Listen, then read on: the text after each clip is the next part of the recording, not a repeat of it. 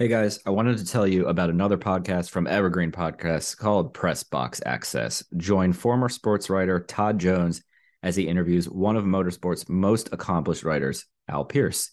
He talks everything from NASCAR and Formula One to the death of a legend in Dale Earnhardt Sr. When you think about Earnhardt, what do you think about? He would not want you to know how soft he was as a human being. He would want you to know he was a badass racer who came from 18th to win at Talladega, who flipped and rolled at Daytona, got out of his car, noticed that the four tires were still up, got back in it, had them push it to the garage where it could be repaired. He would not want you to know that if you were a member of the media or you were a crewman for another team, and something happened back at home, and you had to go back to Charlotte or wherever you lived, you could have his airplane. He would not tell you anybody that I sent two guys home yesterday. Their wives went into labor. They couldn't get there in driving time. I gave them my plane. He'd never tell you that. He would tell you, I wouldn't wreck my mother to win, but I'd wreck your mother. and he was that way. He was so focused on winning. The Intimidator. Listen to this full episode of Press Box Access featuring Al Pearce wherever you get your favorite podcasts or on evergreenpodcasts.com.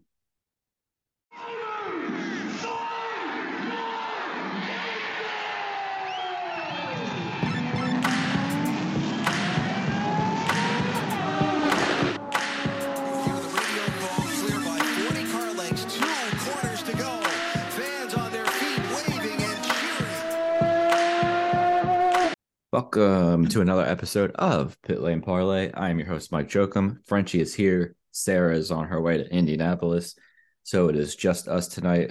We are going to talk a little bit about qualifying. We'll make some race predictions, kind of talk about everything that unfolds.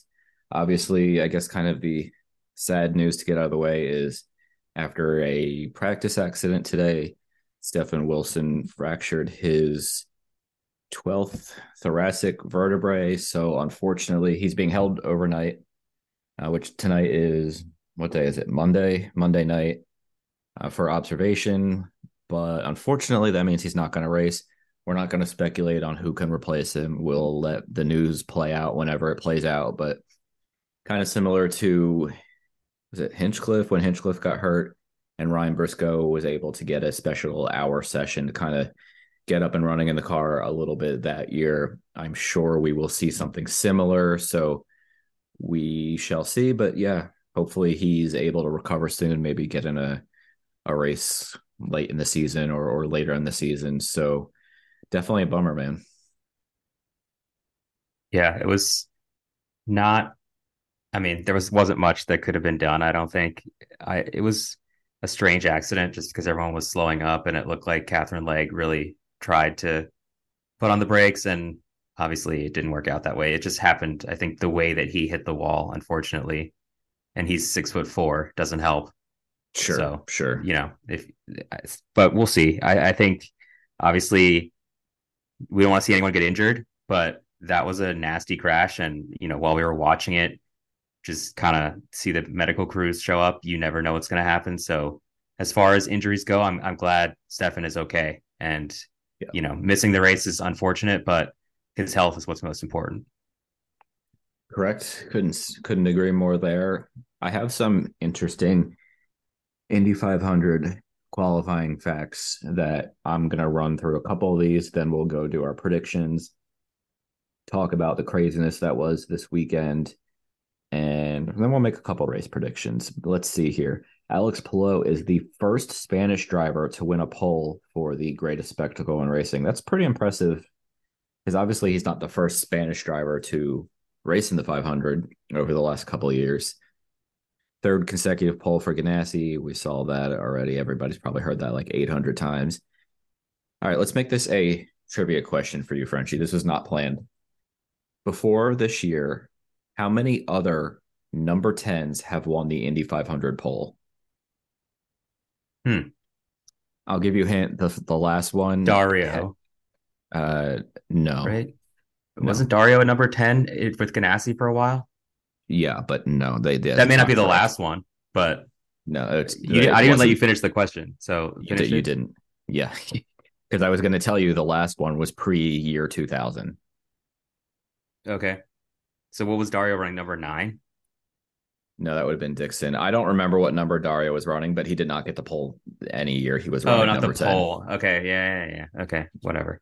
Number 10 winner of the pole. Yeah, I'm trying to think because I can easily picture the winners of the 500, but I have to think a little bit more about who got the pole each year. Yeah.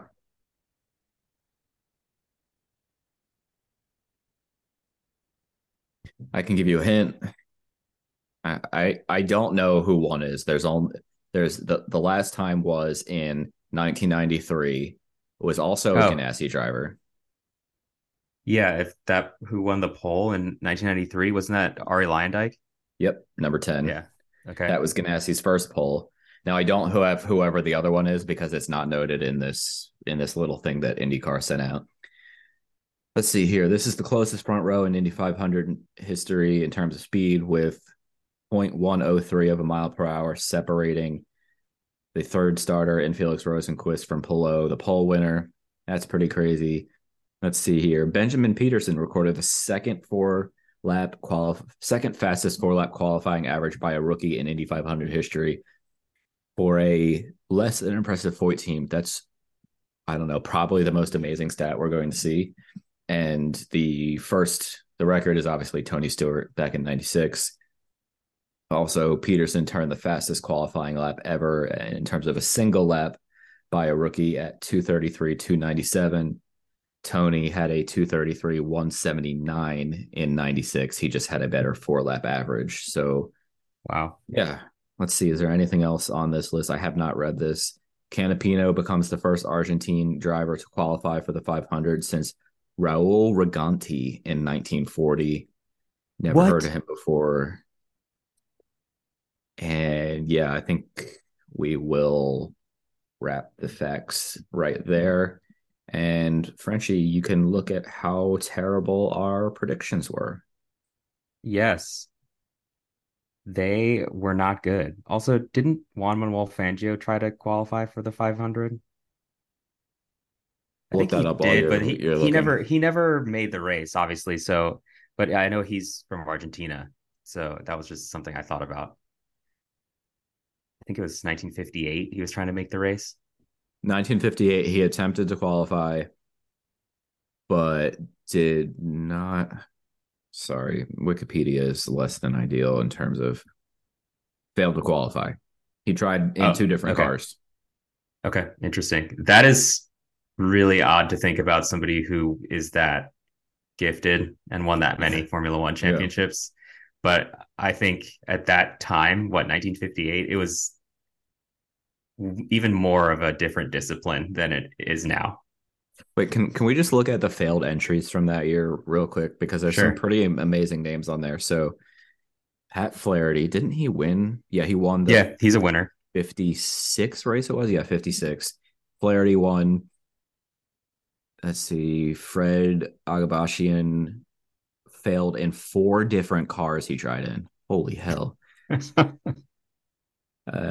Ruttman failed to qualify in that one. Okay, another winner. This guy, his name looks familiar, but maybe no. What is it? Dutch Schaefer. I don't know why. No, that just sounds like a stereotypical race car driver name, but... And then Carroll Shelby, who did not take his rookie test. So that was 1958? 58, yeah. Yeah, so Shelby went on to win Le Mans the next year with Aston Martin. All right, now we can go to those bad predictions. Okay, yeah, they were pretty awful. So we predicted the last row, and my last row was R.C. Enerson, Elio, Callum, who we thought might be in the last row until basically Saturday, right? Yep. And then, let's see. And Benjamin Pedersen. What? That was a really bad take from me. Ooh. He showed me wrong. Oh my gosh, he was really impressive. So Pedersen, what, qualified 12th? Let me switch screens here. 11th. 11th. Okay, so yep, not in the last row. Where did Elio qualify? Not in the last row. No. 20th. Qualified 20th, so meh. Callum was 28th, and RC was 29th. So you had Canapino, who... 27th. Okay, so, I mean, these are people towards the back of the grid. Lundgaard, who was in the last row, so you got that one right. Enerson, and then you also had Kirkwood. And Kirkwood, nope, Andretti overall didn't look that good. Kirkwood was 15th. Yeah. So my worst pick was lower than your worst pick, but all in all, at least I had one, but that still wasn't impressive. And then for the poll, I picked Sato, and nope, he qualified 7th. And you had Palou. You picked correctly, which I picked Palou in fantasy. Did I really? Yeah, you picked the poll winner correctly. Wow. I didn't even remember that I did that. I'm going to have to go downstairs and talk to Pops afterwards about how amazing my predictions are. Well, the poll average speed we also guessed. I said 234.8 or 9, which was optimistic because we ended up with 234.2. 2? Yeah, 217. Yeah. And you said 233.5. So technically you would win if we play Price is Right rules. Yeah. Because I went over. But neither of us were insane. Neither of us said that we were going to see like a 237 or something like that, which I don't know how delusional you would have had to be to think there was going to be that year-on-year increase in speed, but there you go. Let's see. Oh, person who was going to damage the car first, which unfortunately we saw the first accident of the month of May today. We can skip that one. Yeah, we had a guess and neither of us were correct. Is that it for predictions? Yeah, those are all of our qualifying predictions. All right. Well, let's talk about qualifying. I think Saturday was a lot of fun, and you know, just watching. I guess, you know, I don't know what you think, but maybe because the weather was what it was, and it was pretty cool all day.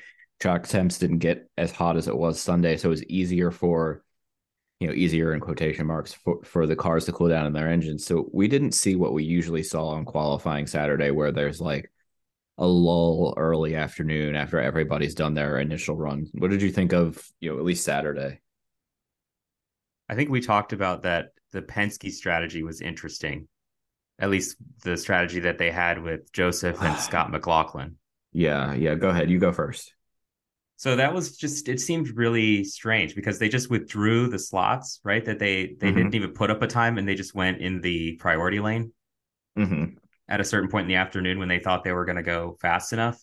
And I mean, neither of them qualified poorly, but 17th and 14th, I mean, you're just that kind of outside the top 12. And I don't know if they would have gotten in the top 12 if they had waited for their spots, or who knows, but I don't know, maybe with a little bit more data sitting there and watching more cars go around, being more patient, that could have worked out for them.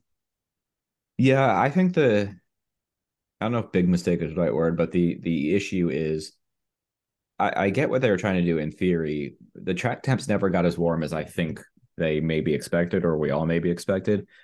But also, once Palou went out there and ran that 234 or 233, whatever he ran on Saturday, I don't remember.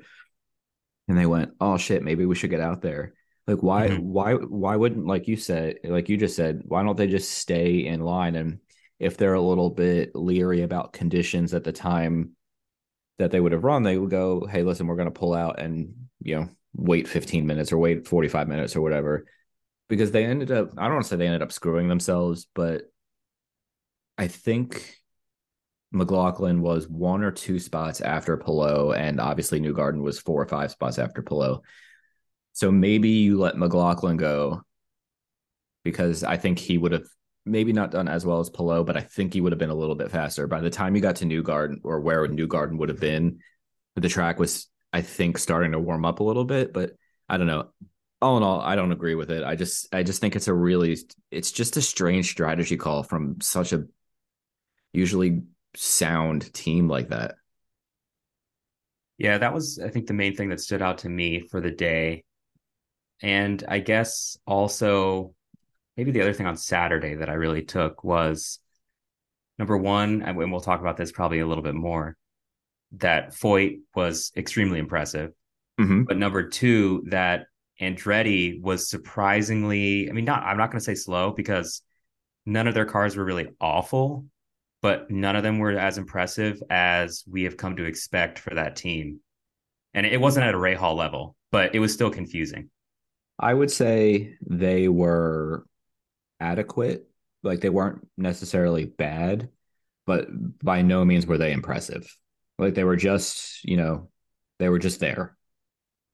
Like, they were honestly what you would expect from like a Meyer Shank or a Coyne, that like they're safely in the field, but they're not really battling for the top 12. Like, outside of Kirkwood, who was in the top 12 for like 45 minutes. Like, I don't think Herta got even close to the top 12 on time. Did he? I don't think so.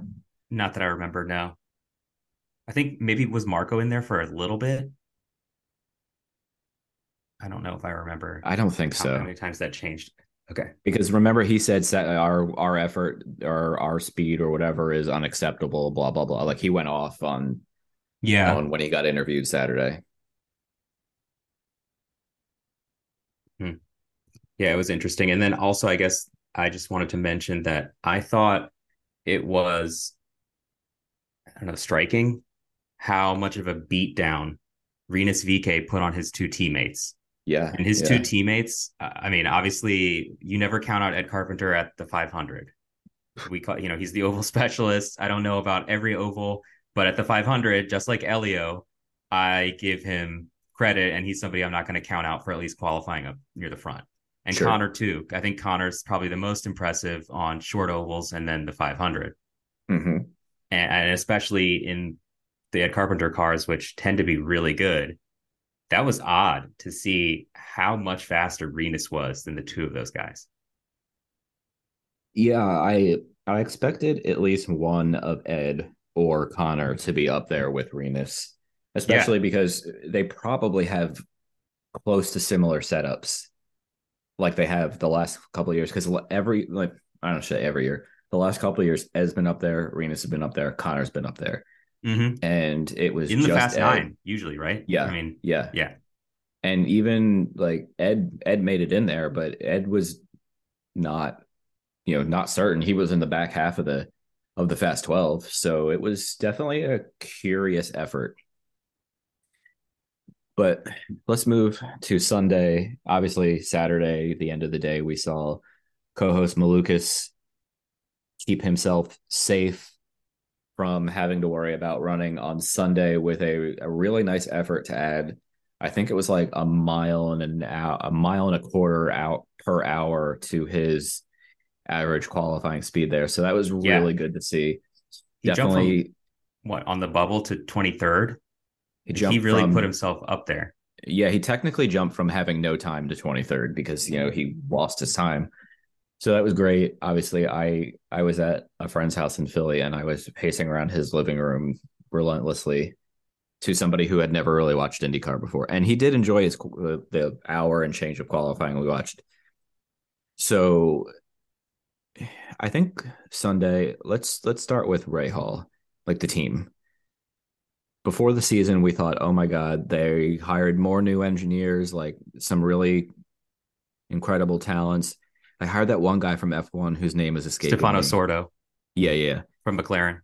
Yeah, and wow, that's a great hire. Like, that's obviously a really smart guy if he, worked for F1. And then I thought this weekend, and I saw it a couple of times online, maybe hiring a guy from F1 to lead your aero package for ovals is maybe you should have hired maybe an assistant engineer or somebody below him that has IndyCar oval experience. Because, those cars were just... I paid a lot of attention to their telemetry, especially on Sunday, on the straights versus the the Fast 12. It was almost like we were watching a different racing series when we compared the two.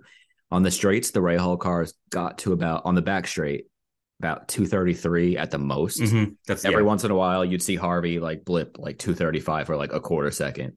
On the straights, the top cars are hitting, on the back straight, the top cars are hitting 241, 242. Yeah.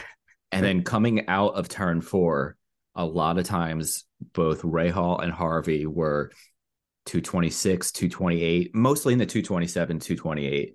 So they're losing all of their speed through the corners. And so by the time they get to the next corner, they're only at 233, 234 again. They're losing all their speed in the corner, and they have no straight line speed.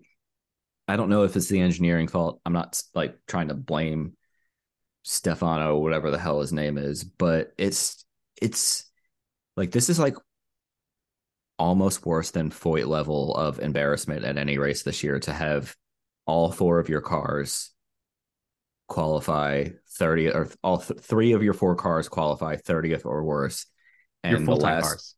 Right, all three of your full-time cars had to run again on Sunday to get in, and the only car that didn't have to run on Sunday, and Catherine Legg, who did a fantastic job, only qualified 30th. Right, like that's just a dismal effort. Like it's almost like they put in no effort, and I know they put in effort. That's very mean of me to say, but the optics look horrendous. Sports stars, they're like superheroes, but they're actually real. Which is why we've made a podcast about them. You see, they've all got a story. But too many of these stories were cut short. Kobe Bryant. Payne Stewart. Flojo. Phil Hughes. Justin Fashanu. We're writing episodes about all of them. And sadly, many more. Death of a Sports Star. A new series from Crowd Network. No, it does. And I mean, maybe Stefano Sordo was the guy who... was heading up McLaren's Indy 500 effort in 2017. Yeah. No, I'm just kidding. I don't know about that. I'm just making that up. But yeah, I mean, we've seen F1 guys come, because wasn't Gavin Ward in F1? Like he worked in F1 Red before Bull. He came over to IndyCar. Yeah, so there are people who've come. I'm Bruce Martin, host of Pit Pass Indy. Each week, I go behind the scenes of the NTT IndyCar series and introduce our listeners to the biggest stars of IndyCar, which features the Indianapolis 500 as its cornerstone event. The men and women that compete in IndyCar may be the bravest athletes in all of sport, as danger lurks around every corner. They are able to look danger in the eye without flinching. That is why the NTT IndyCar series features the best racing on the planet.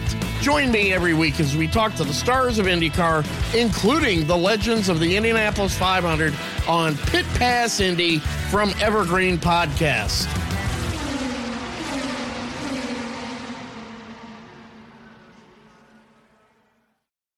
Over from F1 and been extremely successful. And then remember when Lena Gade, she did some work in F1, right? But she also did like WEC work, sports car stuff with Audi. And then she wasn't that successful. She wasn't that successful. She was the year Hinch got bumped. And I think after the 500 or after he got bumped, I'm pretty sure that's when she went, to WEC or wherever she ended up going afterwards. But yeah. Yeah. So it's just really strange. And do you think, we haven't gotten an explanation for why the cars were so slow, right? They didn't really know. Mm-mm. Did they just put a ton more downforce on because they had to? Because it just looked like they were running like a sail or like a parachute behind their car, like you were talking about, where they just had so much more drag. It's weird. It's like they were losing speed in the corners, so you think, okay, they don't have enough downforce on the car. Right. But if they don't have enough downforce on the car, at least they should be able to get a little bit of straight line speed. And they had neither. So was the car not worked on correctly throughout the off-season preparation?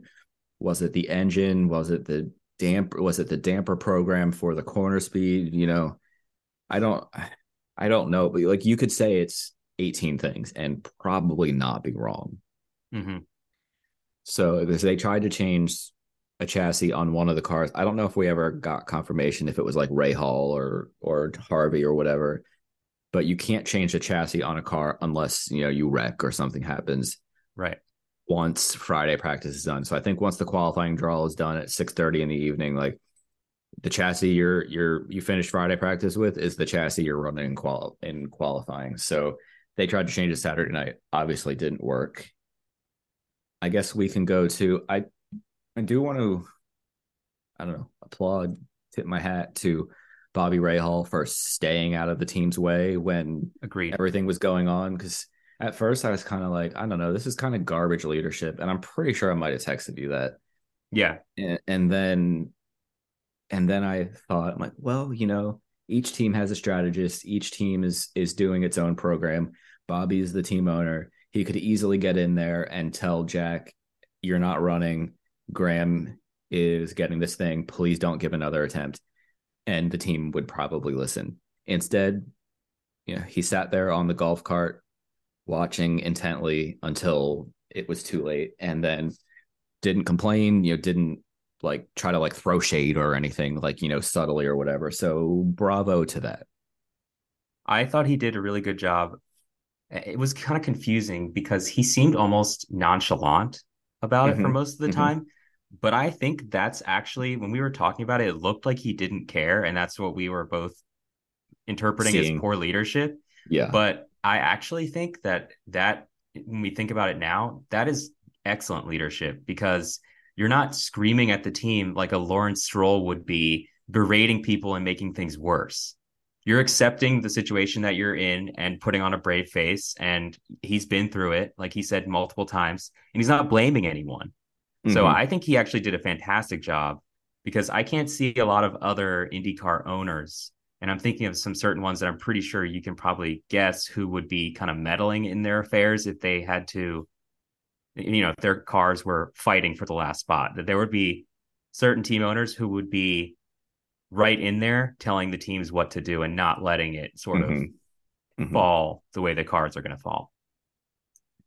So do we want to talk about the intensity of that last 15 minutes, or do we just talk about, or do we just go, holy shit, that was nuts? I don't know about you, but obviously because of life, I wasn't at the track this weekend, and I was sitting in the living room with my dad, and Harvey goes out for a second attempt.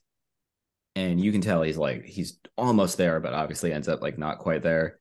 I think partway through that run, I started pacing around, because this is nothing against, I have nothing against Graham Rahal, but Jack Harvey has always been nice to us on the show, like since like day one of the show. He's always been a good interview, always been helpful, whatever we need. So I was pulling for Jack Harvey, and then he didn't get it. I was like, oh no. So that last run, I am pacing around the kitchen. The dog is staring at me like I'm completely insane.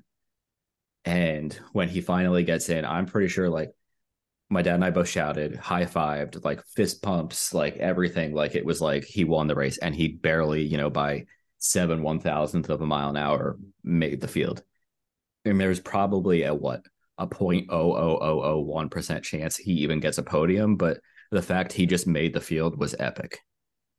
Agreed. And I think I tweeted something out on that, basically compared it to the Kyle Kaiser making the field. We're never going to forget that. No one ever thought that Kyle Kaiser was going to win the race. But just the fact that Jack, who has had an extremely rough time with that organization, did this really inspiring effort and just would not kind of accept his fate of getting bumped from the race. It was really impressive, I think. And it, no matter who it was in that car, you had to root for the underdog, because that's just the way that the story was working. And like you said, nothing against Graham, but to watch somebody go out there and at the last second, you know, the clock is at zero. It's just a classic sports story. And I don't think I've been that excited about any race, even that we've seen this year. I mean, just the emotions that I was even feeling. So it's incredible. And we have to give a shout out to Graham Rahal for talking to the media, for being open, right? And, you know, he cried on national TV. I don't think anybody really wants to do that, but he wasn't like bawling. He tried to talk to the media, and then he went away, and he had a really good moment with his family. I thought it was cool. And I think his reaction of not, I don't know, like he wasn't disappointed for himself, right? Right. It was about missing the race, but there was no blame for Jack Harvey. There was no hard feelings. That's cool. And, you know, you maybe expect somebody whose dad is the team owner to act like a spoiled baby and stomp their feet. And sometimes Graham acts like a spoiled baby and stomps his feet and whines. Yep. This wasn't one of those times. And, you know, just, it was really cool. Yeah. I definitely agree there. I think the other thing, kind of adding to what you just said, is when Graham spoke today, he said, listen, I'm not jumping in Jack's seat. I'm not buying his ride. I'm here to support the team and, you know, get them ready for this weekend and kind of do a little bit of looking ahead to Detroit the weekend after. So, you know, mainly thank you to Graham so that like the media doesn't get 16 million questions over the next couple days on if Graham is going to, you know, buy that ride or, you know, some way, shape or form or whatever. So thank you, Graham. I guess we can go to predictions. I don't think there's anything else. I don't know. The poll shootout, the top six was cool. Yeah. But it was after the emotion of the bumping thing. And it was really like, my dad is a lifelong Foyt fan, so I wanted to see, you know, the odds were if it was a Foyt car, it was going to be Ferrucci on the pole. And so, you know, I could see like how excited my dad was when Ferrucci went out there in qualifying. And, you know, Santino is also one of the drivers that was very nice to my dad a couple years ago when him and I were at the track together. So obviously it didn't happen, but still qualifying fourth was epic. But after he qualified fourth, I was kind of like, okay, you know, whatever happens, happens. Like it's just so hard to compare. Like it's hard to like have that same level of energy after you've just seen like the craziest bumping in, you know, 5 years, 6 years. Yeah. No one in the top six. And this is not an insult or a slight at any of them, but Palou, VK, Rosenquist, Ferrucci, O'Ward, and Dixon. Only Ferrucci of that group would be an interesting pole sitter, like someone that you would not have expected. The others were people who I'm sure the odds of them making poles were pretty high, right? So most of the interesting people I think were down. Like Benjamin Pedersen would have been a really fascinating story. I think Sato would be interesting as a one-off. You know, people like that, I guess. And Tony Kanaan in his last Indy 500 would have been really interesting. But the other guys, not that it's not cool that Alex Palou just did such a fast time and was, you know, it was incredible feat. But he's the type of guy you expect to see on the front row at this point. Yeah. Yeah, agreed. Okay, predictions. Let's see here. Let's do this. I know I've said this on the show, probably last Indy 500. So me, my dad, my brother, who like rarely watches IndyCar, and my cousin, also Mike, who we have our own Indy 500 prediction kind of game every year. We're going to bring it to the show. We might have done this last year. I think we might have done it last year. So grab your starting lineup. We're going to pick one car from the first 11. We're going to pick one car from the middle 11, and we're going to pick two cars from the last 11. We'll add up their finishing positions at next week, and we'll come up with an average, and whoever has the better average can win. So let's go back and forth on these to make it quick. So let's see here. Who is your driver in the first 11? Hold on, I just clicked on a starting lineup on CBS Sports, and it gave me some annoying thing about ad blocker. So now I'm on Motorsport, and I have no issues. So screw you, CBS Sports.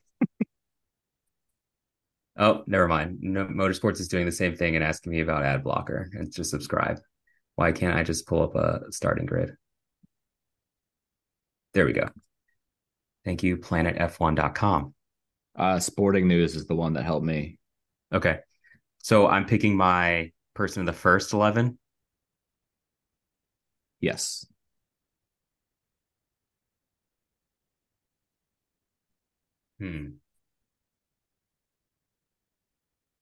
Let's go with Rossi. All right. I'll take Santino. because two of the four Indy 500 wins by his boss man, AJ Foyt, came from the starting position of fourth. And in the last 7 or 8 500s, I think all but one have been won from, I think, the top 5 or the top 6. So that's what I'm going with. All right. Middle 11th. Yeah. Let's see. Middle 11. Ryan Hunter-Reay. All right. I will take Scotty McLaughlin. All right. We're going to do two from the bottom 11. You and I can alternate, so we can give each other a chance here. Go ahead. Bottom 11. I know it's hard when you get to this. It's hard because not necessarily like the drivers, but some people like track position that I would want to pick. Yeah. And I don't know if I trust them to also some of them to stay clean the whole race.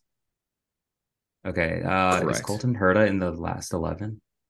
No, he's this doesn't have numbers. So I'm just looking. Who's the cutoff there? The cutoff would be 111, 12 to 23. The cutoff is Marco on down. Okay. Let's go with, you know what? I'm going to take a flyer on Catherine Legg. Okay. I will take Canapino. Who's your last pick of the draft?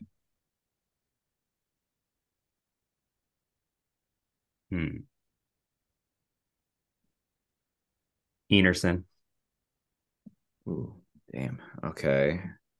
Why you say damn? Were you gonna? I was gonna pick him. Yeah. Oh, okay. I thought that was a fun pick. You know what? Let's have some fun with this. Jack Harvey, you're my last pick. Nice. Okay. All right. Well, we'll wrap it there. Everybody knows what the times are for this weekend. Carb Day is on Friday. Legends Day stuff is on Saturday. The race is on Sunday, in case you didn't know. If you're energetic, wake up early. You can watch the parade at Monaco for 2 hours.